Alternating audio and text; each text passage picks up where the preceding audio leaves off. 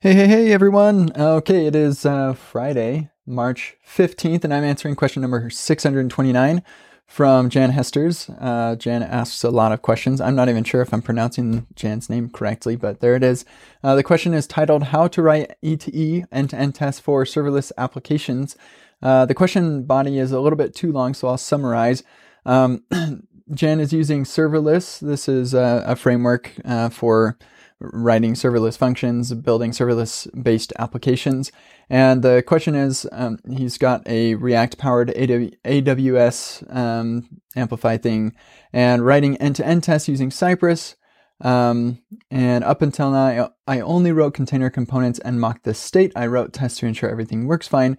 Now I connect the contain my connect. Well, Now I uh, I'm not sure what, what that was intended to say, but um, yeah, adding GraphQL backend. Um, and there are two problems. The tests don't even start because the user is logged out, so you have to like get that logged in. And then the um, the docs say you should seed data um, for this kind of thing. So anyway, in general, like how do you write end-to-end tests for serverless applications? That's a TLDR there. So here's what I'd suggest. First of all, um, like if we take a couple steps back and think about how do you uh, develop serverless applications, um, you're not going to just do it all in code and then ship it to production and hope it works. You're going to have it like running locally somehow.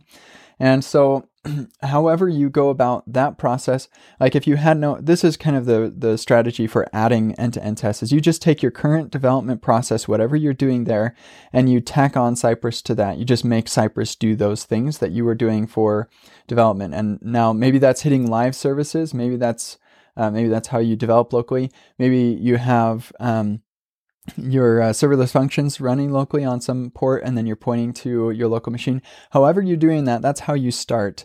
Um, now, like as far as um, when you get things going and, and you have tests, um, I strongly recommend that your end to end test should mock out some things that are already tested, like the authentication flow.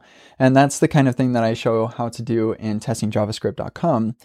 Um, as far as seeding data into the database, um, I, it really kind of all depends. I, I actually don't use AWS. I haven't used AWS at all, so I can't really give you some specific advice on that.